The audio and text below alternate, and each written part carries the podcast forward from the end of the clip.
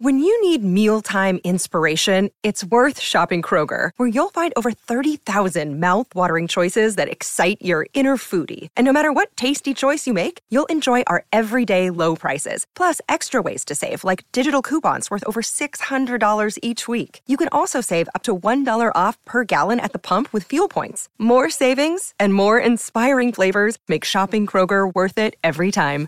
Kroger, fresh for everyone. Fuel restrictions apply.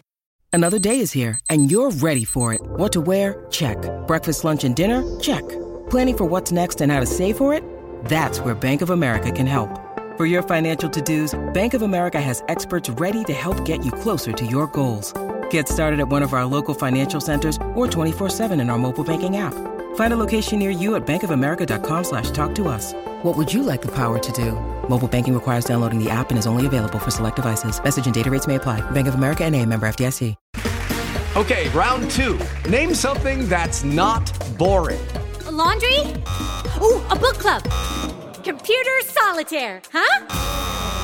Ah, oh, sorry, we were looking for Chumba Casino. That's right. ChumbaCasino.com has over 100 casino style games. Join today and play for free for your chance to redeem some serious prizes. ChumbaCasino.com. No purchase necessary. Full prohibited by law. 18 plus terms and conditions apply. See website for details. So it's uh, all for play for still? I think so. Do you want to bet against us?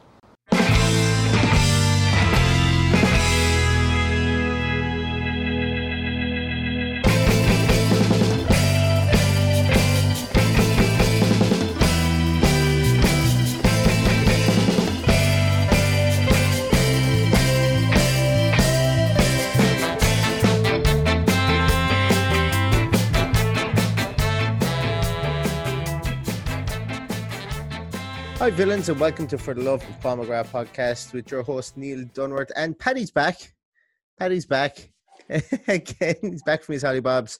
Um, how would you enjoy it, Paddy? There was probably nothing happened. It was so quiet around for the park. There's been no news since you've been gone away, so you didn't miss anything. yeah, it's typical, isn't it? It's like a bus, they all come along at once. Exactly, exactly. yeah, Paddy... a good, uh, a good uh, staycation. So I'm uh, I'm back now and raring to go. So back to work Monday and all the usual stuff. So, uh, but uh, yeah, thankfully they've been busy around Villa Park for the last week. Yeah, it seems to be like this. I, I, the way I kind of described it today, I was talking to James Rushton, was the club seemed to be seemed to have made a couple of grown up decisions over the last few days, over the last week. Um, seem to have started to draw a roadmap for the future for this team for the first time that first time that I can remember um, that this has been done. Uh, obviously, what we're talking about here is the signings of uh, Rob McKenzie and Craig Shakespeare. Uh, Craig Shakespeare, most notably being today, Rob McKenzie being yesterday. Coming in to work with Dean Smith and coming in to work with Johan Lange. And I think for me, the biggest positive or the big, like the big best thing about this is that there's a hive collective kind of um, mentality being being being uh, driven here, and I like that because far too long has British football in general, even even you know clubs over here as well. Far too long has there been an overarching figurehead at the top that has made every single decision, and the game has moved on from there. And sport in general has become has moved on, and it's it's become you know you see that the players have even become bigger than clubs because of it. You know, uh, like the days of Alex Ferguson are gone. You know, having that one guy who just happens to be good at everything. Yeah. It's it's it definitely it definitely appears big. that way at the highest level anyway, and I think in the last few day, few days we've just brought ourselves to the to that table. Hmm. Um, from what I can see, um, you know, we all of a sudden have a very impressive coaching ticket along with the I don't know what, how you describe Rob. He's, he's literally got, you know, for such a young man, he's got a, a, a big uh, a big history behind him with, uh, you know, the likes of Leicester, Spurs, and and lately then with uh, Leuven in in uh, in Belgium. It is Belgium, isn't it? Yeah, uh, yeah, it is. Who would be a sister club of Leicester, and uh, they they've just been promoted this year to, to the what will be their Premier Division or the equivalent of.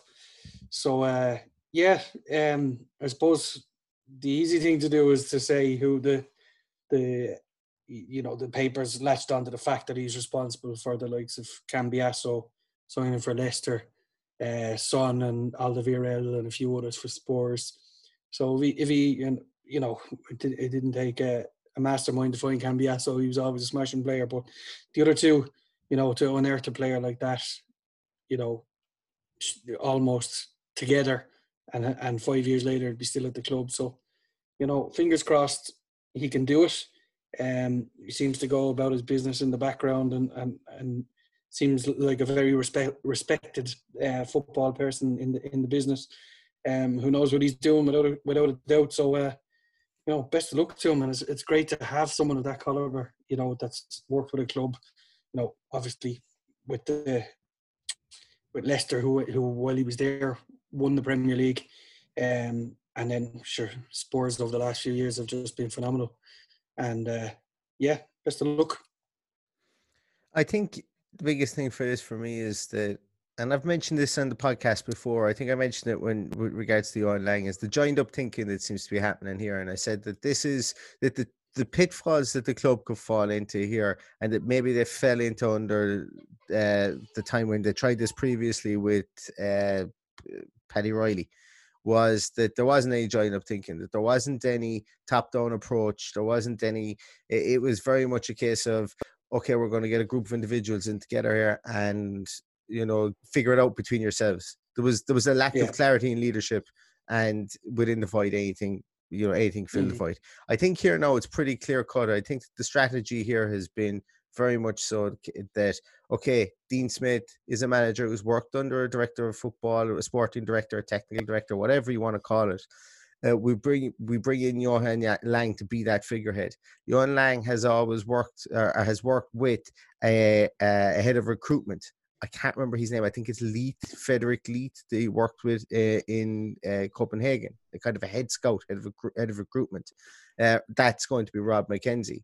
And, you know, these the, this, the structure is becoming clear and and the kind of the cogs of the wheel are becoming clear in in, in this instance here um I saw a tweet as well recently that uh, it was it was this morning that actually McKenzie and Lange have worked together as well. That McKenzie did some freelance work with, uh, oh, really? with FC Copenhagen yeah, it did some. It, it, wasn't on the books with them or whatever, but he did some freelance work with FC Copenhagen, and, and he, there was a tweet that he actually praised the great work that they had done, the players that they brought in when they beat Chel- when they beat Celtic and knocked them out of the out of the uh, out of Europe last year. The McKenzie yeah. had seen that he had worked with them. He had uh, he was praising their scouting system. He was praising their um their recruitment drive so we've got we've got people who kind of know each other from this instance. You know, we've got people yeah. who have formed that bond and formed those uh, th- those bonds, should I say? Um, so from that point of view, we have that stream of of um, innovation within the club is going to work hand in hand together. The McKen- we call it McKenzie Lange stream, and it's going to allow then Dean Smith to basically do what he does in the field. And I think that's exactly what Dean Smith wants to do. I don't think think Dean Smith really wants to be bogged down and looking at four or five hundred hours of of video over the off season yeah. uh, of prospects. I think he basically just says, right, I want to have player X, player Y, player Z. Uh, I want to have what their intangibles are. Um, find me players like those that can fit into my system. Yeah. And but the the only thing, and I've said it before, me being old school as well, as long as the decision is totally with the manager, I, am good. Mm-hmm. But uh, it's um, it has worked badly with some clubs in the past, and hopefully, as you say, everything seems to be tied together in, in, in the way we want it. So, um, as long as Dean Smith is working with the players that he picks, and he can stand over them, then you know, happy days.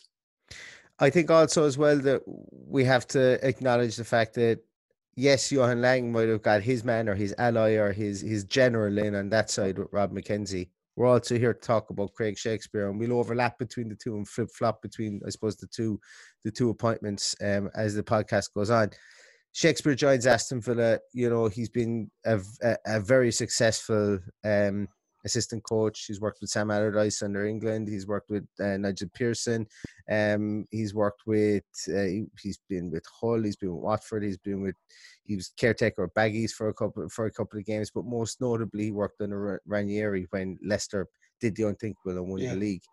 Um, what I like about this is well, two things I like about it really is that that uh, Rob McKenzie and, and, Shakespeare were at Leicester at the same time. They know each other. They're probably familiar with each other in one way, shape, or form. They're coming in. They're, they're coming into a structure that's being built that they were probably familiar with that they had at, at, at Leicester previously.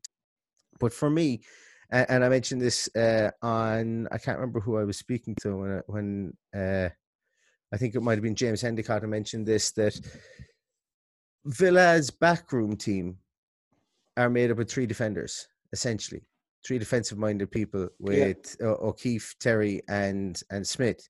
And in comes Craig uh, or in comes Shakespeare, Craig Shakespeare now, and he's a bit more of an attacking minded uh, voice in the room.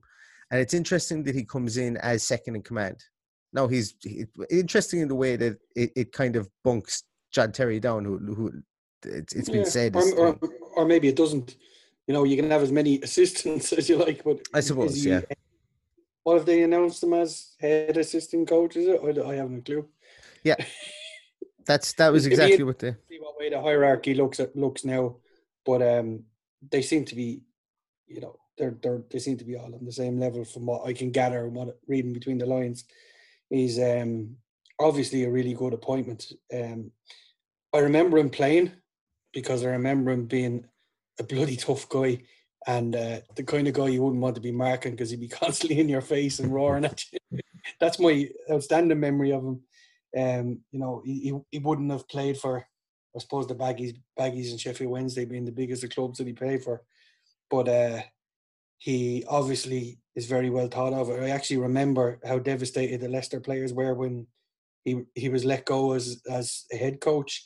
Um, I got, the impression they felt it was going the right way, but you know it's a results business and it needed to be done a bit quicker. But um, you know to be to be so highly thought of to be assistant manager in the Premier League of you know Everton, Leicester, Watford, and now Aston Villa, along with working with Sam Allardyce, albeit for a, a short period of time with England. You know his credentials are there, and I have to say when I I, I got a little bit of a shake of excitement when I heard it today because it just seems that everything is all pieced together now, and all we need to do is is build a team. So the next three to four weeks are going to be really really interesting to see who goes out, who comes in, who we sign, um, and and what we can do to to improve things on the pitch because everything off the pitch seems to be in place.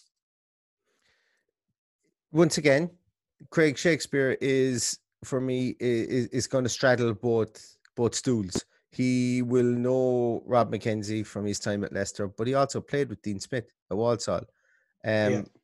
And and for me, the most exciting part of this with Craig Shakespeare is that obviously the wealth of experience he brings, like you could credit him with an awful lot of the of Watford's revival last year. When Pearson comes in, he comes with him. Watford starts scoring goals you know, when they leave, Watford are devoid of ideas. You know, they don't mm-hmm. really, mm-hmm. they don't, they don't start to click at all.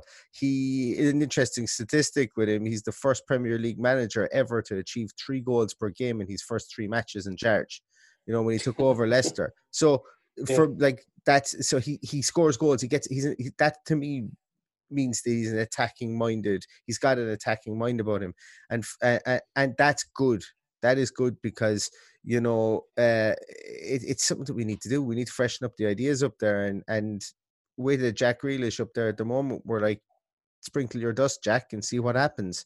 But uh, you know, to have that kind of a set of eyes with a, with a bit more of attacking intent up there is going to be um is going to be, from, from my view, in, in, invaluable. And not only is it invaluable, it's uh, the the stature of the of the assistant manager, stature of the two or three appointments that we've made are they're dragging the name of Aston Villa upwards, you know, and by God, the club needs it because the the world moves so fast at the moment that one or two or three years in the championship that we've had, along with a, a year of struggle, and maybe even like the the Sheffield United ghost goal. All this kind of stuff is almost negative against Aston Villa, and and the to drag us back up there. Like no one cares about what you did 20 years ago. No one cares about the fact that yes, this is the first time we were ever relegated from the Premier League. To start getting these darlings of teams that have have performed well previously and bringing them into the club and showing that we are making those quote unquote grown up decisions to better the, the the future of this club is is for me fantastic. And look, I know that the media, I mean, damn all when it comes to wins and wins and losses and on the actual field. But sometimes it's nice to get that pub that that good press. It's nice to get that good feeling around the, around the club. It's nice to have people talking about you and going, well, they seem to be doing things right. They're an intelligent bunch of guys because. Uh, yeah. Much and all as players like to say they don't read, uh, they don't read the newspapers. They must do, and and if the newspaper has a set in you, you know you're going to, it's going to affect the club as a whole so I'd much prefer to be hiring Craig Shakespeare, hiring a, a Rob McKenzie, than to be like Arsenal letting go of 55 staff. You know, when the players 100%. have already said they'd take yeah. a pay cut. You know, so these things are uh, they're they're they're cool. They're nice. They're they're they're good for the for the karma and for the for the aura of the club, but they're also good on the field for the club as well. And and I'm I, I think that when we see one or two signings announced, like the the feel good factor will go through the roof. I think about Aston Villa. Yeah, but that's this is the uh, the six million dollar question is now who, who, we bring in and, and who we who we use to make this work. Um, say everything's done behind the scenes, and obviously you've got the the worry now of getting the right mix of players onto the pitch you know, we we've been linked with certain players over the last few days. I even heard that one player in particular hadn't gone on holidays because he was hanging around waiting on this deal to be done. But it's that that just shows that, that there are people there that really want to play for Aston Villa. Should that be true? So let's see what happens from from here. You know, I'm sure um, you know that we have there's already players in the pipeline that these guys are thinking of already and they've all come together with with these ideas over the last what are we two weeks out, now since finish? Yeah, yeah more or less yeah. yeah so um that's a long time in football and as you see even the last two days is a long time in football and the changes we've positive changes that we've made and you know it's all good. But uh you know, a few few funny uh, links today, the likes of Lazio sniffing around Wesley, which I thought was a, a strange one.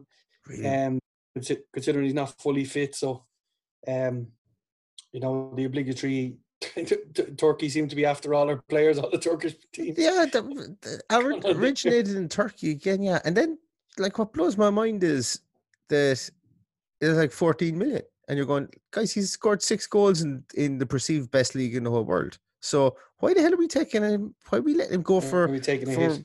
Yeah, yeah it's like thirty-three percent less than what we paid for him. Mm. You know, I if they if they said that they're willing to come in and pay twenty-two million, what Villa paid for him, I'd go right. This one might have legs. Yeah. But then when I'm they not, say thirty sure. million, I'm not even sure that that would be the case. I think you know you go back to Paddy Riley's time and you know, the likes of the time under uh, Lambert when we sold, what do they call them, the three J's, the three Jordans. Yeah. Went on to be better players than we gave them uh, credit for. I don't think we want to be putting ourselves in that position anymore. I think the likes of uh, Wesley, Samatta, the, the, guys that we pay the money for will be given an opportunity to go and prove themselves.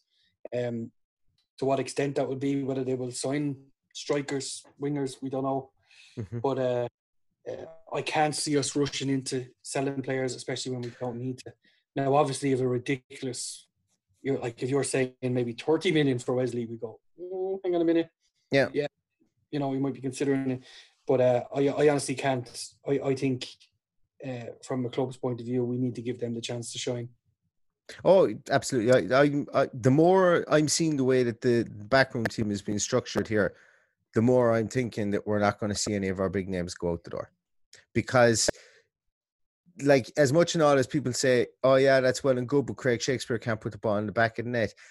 Yes, that is 100% correct. And, like, that's a stupid statement because it's a hypothetical it's it's a rhetorical question. We all know that he can't do that, but it's like the investment in Jack Grealish, the investment in John McGinn, the investment in in Tyrone Mings it is we are going to make the investment down the field. We are going to make three or four signings in this team. But what but giving them the respect of surrounding them with with some of the best coaches or highly thought of coaches or coaches with fresh good ideas or respected coaches or coaches that can stand in a room and say what what premier league medal have you won? What have you ever what have you done in the premier league? Yeah. i can i i can i've done it. I've shown you how to do it. I've i turned around watford's fortunes. I've turned around uh, you know i worked with everton. I worked with england have you ever played for England, Jack? Have you ever played for, you know, Tyrone? You've played for England once yeah. or twice. You want longevity in England? I know what it takes to get to play for England. I'm not saying he's going to be a Billy Big Bollocks when he gets in there, but, you know, even though he's only assistant coach, I'm, I'm sure all these players know exactly. They're all they've all been on the phone. They've gone, they've rang up like Grealish is probably over in Ibiza now, going to James Maddison. Hi, what's this guy like? Is he? Is you know? Absolutely. And yeah. Maddison is probably can't remember. Um, but uh, I, I just because I, I, don't want to get into that uh, Maddison Grealish thing. But these guys are all calling around, and like I wouldn't underestimate the the kind of the that these backroom team moves and stuff like that. These are going to be. I, I would be I wouldn't be surprised if this is a bigger plan that's been been been floated out to these players in a case of like yes we will be making on the field stuff but you know we're we're we're structuring this club in a way to succeed. So we've given you a five year deal um don't back out of it now because good things are coming. You know we're going to put that structure in to help you and we're going to get those players in to help you as well. So there is an element of respect that players will have for this when you have this course, this so and so grown up thought process within a club and a professional approach to the club. Like Paddy, I'm sure you can remember a time when, uh, like I can certainly remember a time when I was playing GA and we would have uh, you know, we'd obviously have managers and stuff like that. And I can remember one specific time when I felt that it was um, the first time that I ever felt that right things are going the right way and things are are there's that small bit extra ten percent being invested in me, um, and it mightn't have been, but I just remember feeling that that the club were on the right way. There's a good bit of thought process going in here. We're training maybe that extra day a week. We're doing something different. Um, and then you kind of build a respect for the person that's asking you to do it because it's that small bit different and and they've done it before. And then before you know it, you're like you're you're fit to take the hinges off the door on the way out because you respect these people and you you know the amount of effort that they've gotten out of you in training field and so on. So that's that happens at professional level too. You know, it has to happen because it's, it's human nature. Yeah. yeah, as you say, it's exactly human nature. I was going to say, it's like when you you get a new teacher in school, you're even doing the same thing. You know, they'll get that little bit extra out of you if you feel like you're you're uh, you're um, on their radar and and they respect you, so they'll get more out of you. Um, it goes on all over the place, and I, I I've absolutely no doubt what you're saying is true. That Jack Grealish is out there talking to James Maddison and his mate uh, Chilwell and getting all the information out of him to what to what these guys are like. It's it's it's, it's human nature that you would mm-hmm. do that. It is. It's like when you're in work and a new boss is coming in. You know, you're on LinkedIn looking at who, who, who used to work for this company, find out what he's like and all this kind of stuff. So, look, it's there now. Um, they've just got to prove that they can deliver the right uh, personalities to to drive us up the the league now. Um, I've no doubt that they can. Um, I'm sure I'm sure there'll be a few hidden gems coming out of Everton or Watford that Craig Shakespeare has kept his eye on over the years. Who knows? Um, it's just a really interesting few days for the club, and I'm excited. Now, I'm going to play a converse side of things. You know, I'm I'm usually Mr. Optimistic, and you can take a drink, Philip, if you're listening because uh, that's part of Neil Bingo, I think, on, on, on, the podcast at the moment when I tell everybody about how optimistic I am. But I'm gonna I'm gonna play devil's advocate for a moment, and you will see people on social media, and you will see the question asked: Well, if they're so good, why aren't they still at Leicester? And look, I you have to turn around and say it's a valid point, I suppose. I can understand why Shakespeare isn't there because he was given the, the job on a three year deal and then things weren't going to going his way as the head man, so they, they, they pulled the job from him. Now he'd beaten Liverpool mm-hmm. 3 1, and uh, and he didn't do exactly too badly in the first year, but the second year, then uh, he was uh, they basically staved off relegation. Um, but with McKenzie. I, I haven't looked into it too much, but obviously he did some stellar work at at Leicester. And was it after Leicester that he moved on to to Spurs? And why did he move on to Spurs? Like I know we don't have the full background story of that, but I suppose that is a question that you would have to ask. Mm-hmm. Why didn't Leicester want to keep him? Um, I know that scouts do chop and change and move around, and and look to be honest with you, I suppose if you could turn around the fortunes of of uh, Spurs, even though you've got like if you've gotten Leicester to win the championship, and then you move to Spurs, and then you get Spurs, uh, you know, firing as well.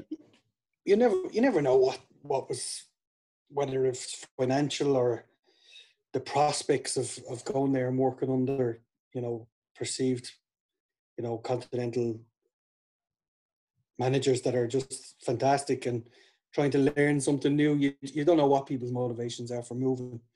Um with regard to uh, Shakespeare, you know, not working out, some people aren't cut out to be managers, but are fantastic, yeah. you know, assistants and coaches and like most of most of um, most of the influential people I worked with through playing sports in my life were the guys in the background that gave you that little, you know, G up or told you what you were doing wrong. It wasn't always the manager, you know. So um, there's there's there's 110 ways of looking at it, but uh, the only way I'm looking at it is with complete positivity now because I think I think the setup is spot on. Um, I think I think we've got possibly, you know, if, if you look at the results that uh, Dean was getting out of a pretty ordinary Brentford team playing decent football, um, to bring in the, the likes of John Terry and now Craig Shakespeare. You know, I know there's a bit of a worry that that's the end of John Terry. Um, I know there's a lot of people wishing it was the end of John Terry. Um, I honestly don't see it. I think from what they're saying, he will be part of it as well. And I could see John Terry being excited to work with with Shakespeare as well because there's so much to learn from everybody. It, it like in all walks of life. In, in as I said, going back to when you're in school working together, everybody learns off each other. Um, but especially in a sporting background, you know, you, you do learn from the people around you. So um, I'm sure John Terry would want to stick around. I don't think he would see it as someone coming in stepping on his toes, considering they're completely different types of players and more than likely completely different types of coaches.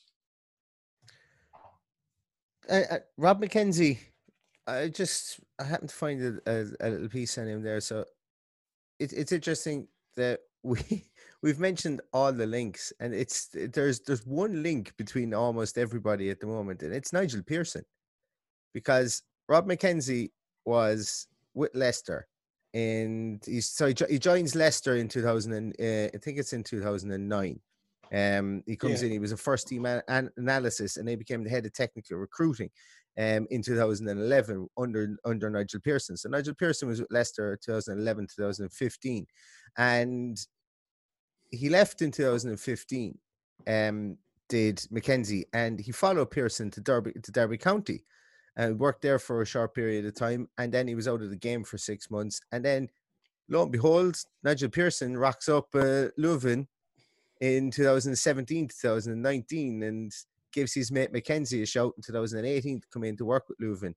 Um, and then obviously then Pearson ta- gets gets the chop at Leuven and, and takes over Watford at the at the end of the uh, in December, and then you know the rest is history, I suppose, from there. So it's really interesting that Craig Shakespeare, obviously, Craig Shakespeare played uh, at Sheffield Wednesday with Nigel Pearson, and he's he actually he's actually said that Nigel Pearson was the best uh, captain that he ever had. He said he was the most fearless captain that he ever had, and he um, uh, you know, he he he was Craig Shakespeare. Sorry, was his uh, was uh, Nigel Pearson's right hand man. I think at Hull. And yeah, there's there's there's a big link back here to Nigel Pearson. And isn't it funny that realistically, I never even looked at it that way. Yeah, Villa would never have stayed up if Watford didn't get rid of Nigel Pearson. Pearson.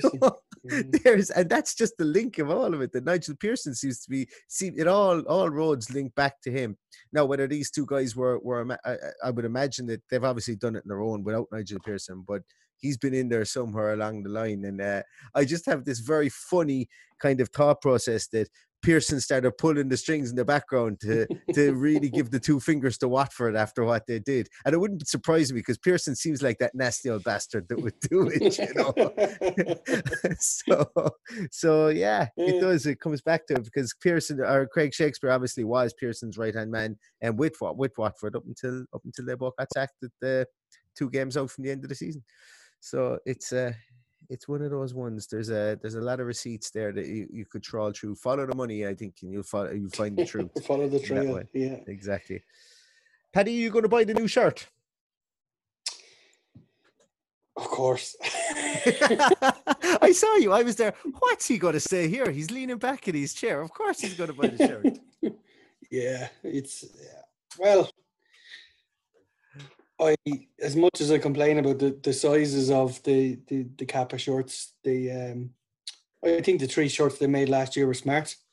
Um, I like the new short. I like the new sponsor. I think I think they they can do a whole lot with it without having to have a gaudy looking color on the front of it. So yeah, I'm I'm I'm happy enough with with the choice. Um, a few uh, funny ones been floated around for away kit and alternative kit. I know there's a particular beigey looking one that you're particularly fond of, Neil. Yeah, the one the the strawberries and cream one. Yeah. but but but you know, like whatever about a dark color jersey, and I know that the, uh, the like there is, you know, the dark color jersey would would be nice because it'd be flatter, you'd be slimming on the old belly. Um, the, you can't get away with the beige one if it's if it's going to be kappa sizes. You're going to see every roll and every every hump and lump. I think, and the belly button will be very uh, very prominent in that one. But uh, I suppose just as I said, double size up, you'll be fine. Just double size up. They've, they've changed the name of the uh, the fit to Stadium Fit. I think they have yeah. one. Combat so, Stadium Fit. Be interesting to see because, uh, like I know last year I didn't buy one until I went and, and tried one on at Villa Park. You can't try anything on anymore. No. yeah, unless you bring a so, bring a uh, load of wipes with you or something. I might just have to take a take a punt and, and order online, but we'll see ah, over yeah. the next. Because no doubt that one of one of the the other two kits will come out and they'll go, oh, I prefer that one, and I'll end up buying the three of them over the course of the year, like I already yeah. always do.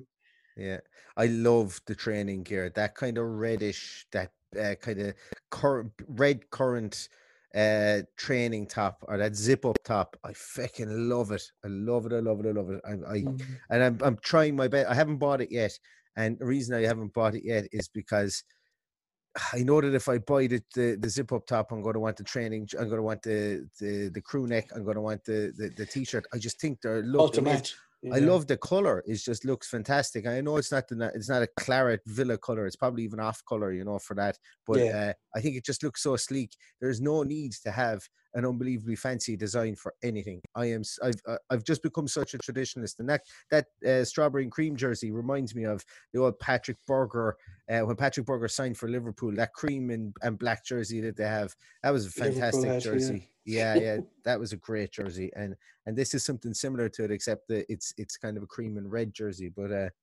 yeah, I've never really gone to like I I'm okay with jerseys. I there's very few jerseys like I hate the West Brom jersey because it looks like a it looks awful.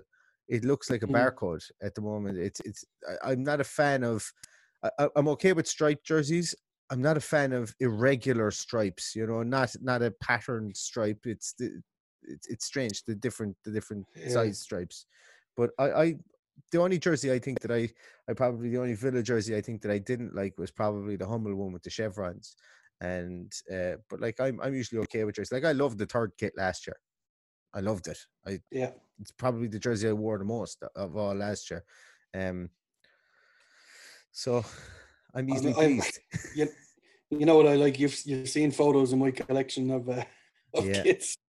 So uh, I will no doubt well, I know my son is already itching to uh, to order the jersey. The only thing that's holding him back is to see what players come in and, and who leaves. So he won't be he won't be buying his uh, usual purchase with a name on it until whatever is the 14th of September.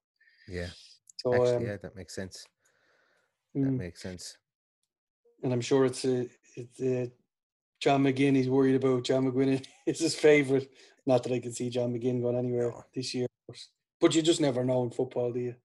No, no. Uh, but I, I, do think that we'll be a net. We'll we'll finish this year on a net positive from um, the amount of players coming in because uh, it would be my mantra until the season kicks off and until the transfer window closes.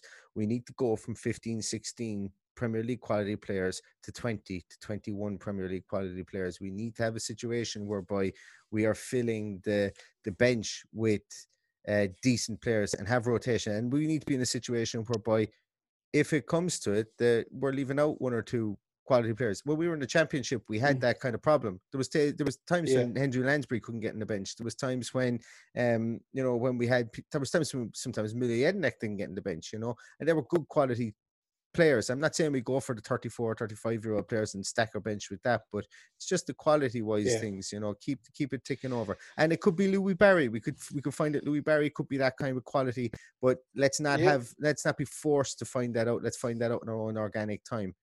Um and but I think I think from our point of view, we you know, the decision that was made yesterday by the Premier League clubs to yes. not have substitutions changes everything from our point of view, including our purchasing of additional unnecessary players. So it, it, it will be no, I know the vote was 11-9 was it in, in, yeah it was it was yeah. just barely passed thankfully it was I'd right say one. I'd say you could I'd say you could handpick those nine very easily you know the the normal big six plus plus a couple of uh, mid-table clubs but you know yeah I, I think someone like Leeds could have voted. I think someone like Leeds could have voted for it because I think Bielsa would be would have like he's built uh, a nice stable of players. They're very young players over the last two or three years, and I think he would have trusted those players to do it. Um, Possibly. I and, and like he's just a great manager anyway, you know. So I think he would have backed himself to do it. But yeah, you could nearly pick those the the players. They're the teams that will go go through that that process. But we know. I think it was actually even said. I think maybe Gregg Evans said it somebody said it anyway recently that the Villa were definitely vehemently against it and wanted no part of it.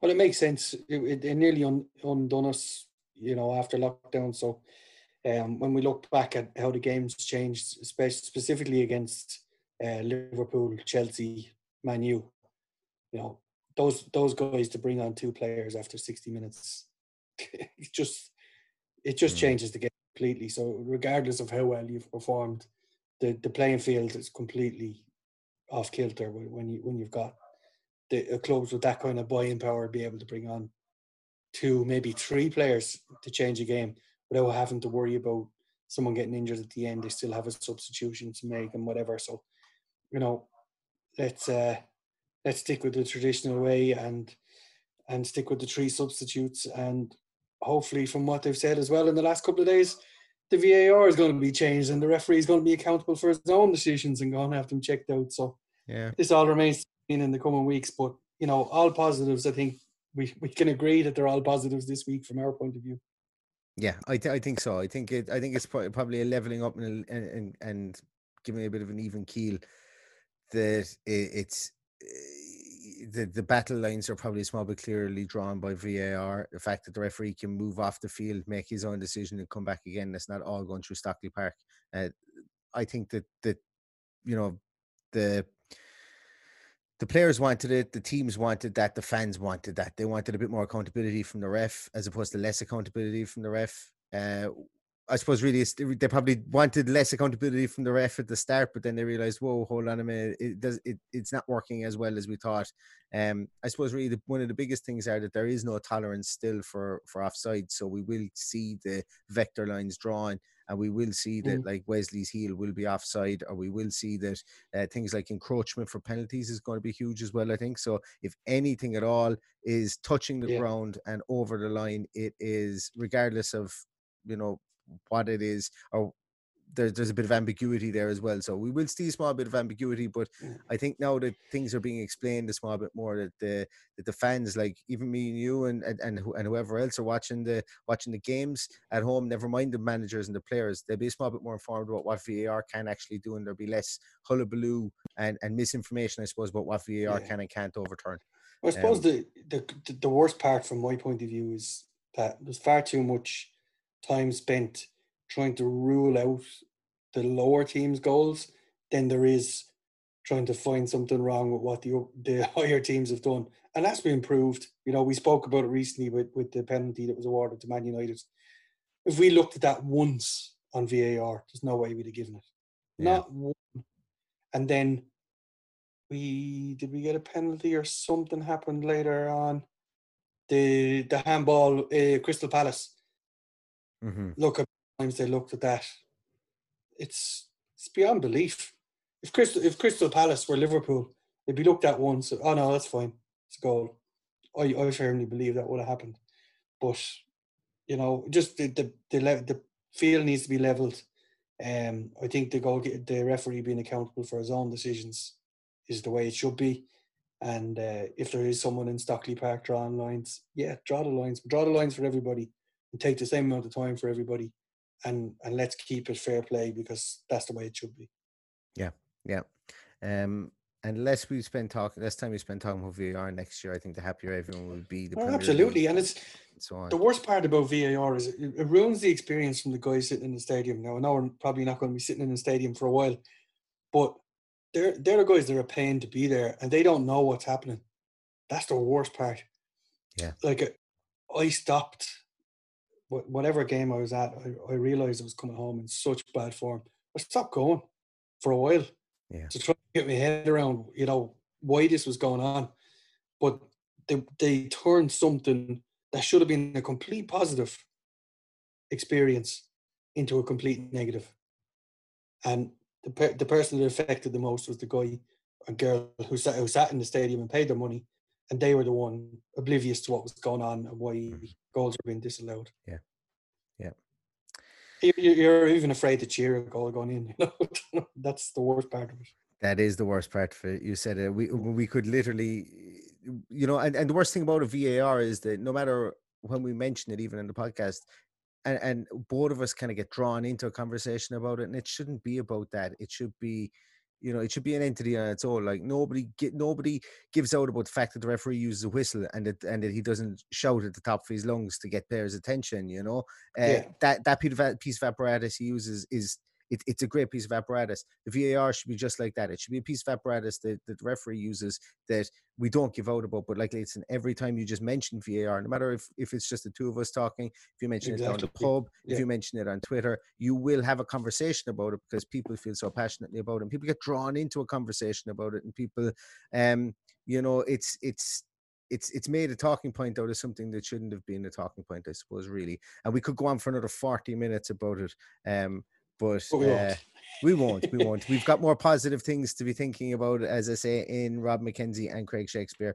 Uh, new New Jersey's out. I would imagine, to be honest with you, Paddy, I think we're going to see some signings in the next few days. I've got no internal information. Sure, who the hell do I know in the club? But um, we've got no inside information or anything. I would say that we'll see a couple of players maybe by the middle of next week holding up the shirt. Maybe even over the over the course of the weekend, we might hear something break. Just had a feeling this morning that something was going to happen within the club.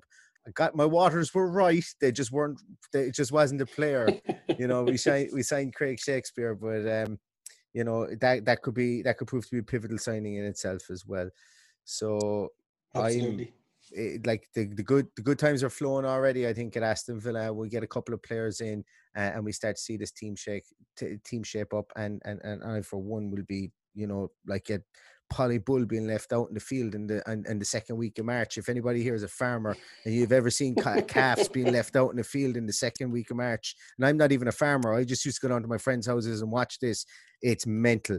Um, just Google it and see it. Uh, that's what I'd be like in the first day of the season when uh, uh, with the good news that's surrounding Aston Villa at this point in time.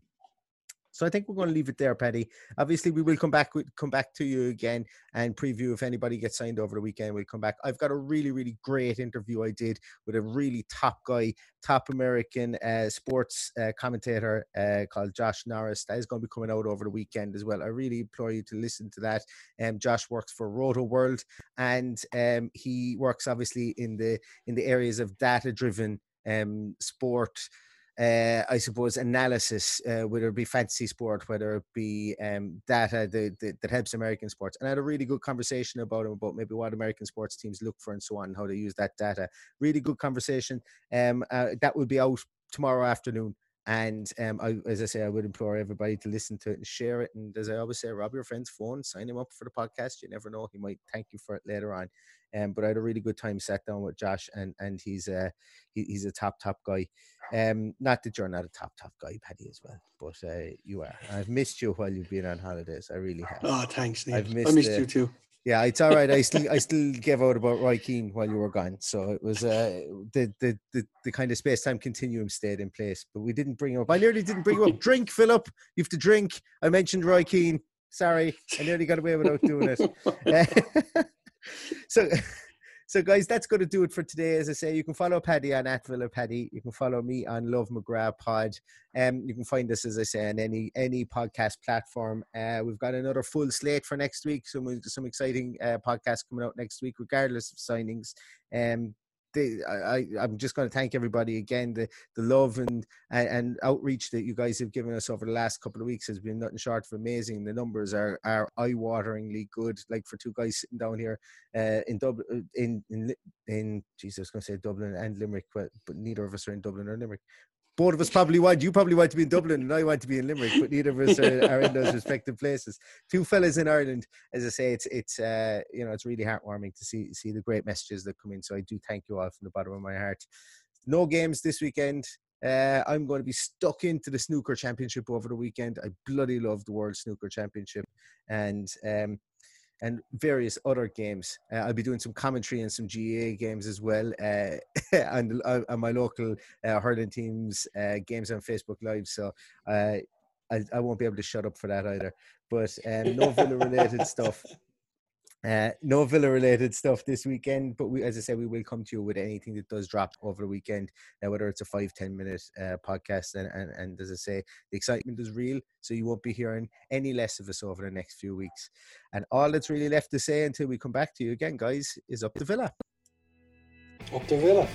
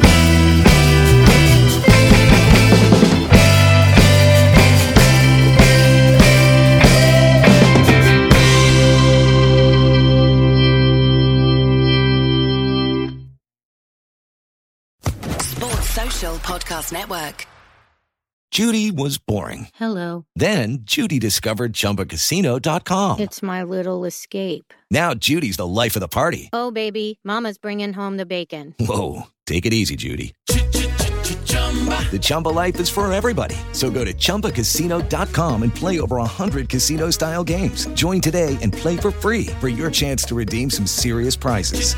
chumba ChumbaCasino.com. No purchase necessary. Void where prohibited by law. 18 plus terms and conditions apply. See website for details.